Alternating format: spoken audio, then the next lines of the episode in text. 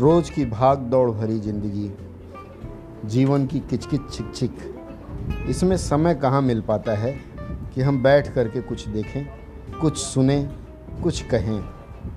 ऐसे में ये पॉडकास्ट एक बहुत अच्छा साधन बनकर उभरा है कि हम अपनी बात कहें, कोई चलते चलते कहीं बैठे, कहीं खड़े, हर जगह बात सुन सके, चाहे वह मोबाइल से या फिर अपने ईयरफोन से। आइए इस नई दुनिया में प्रवेश करते हैं और नई नई बातें, मन की बात, उनकी बात और अपनी बात आपस में साझा करें।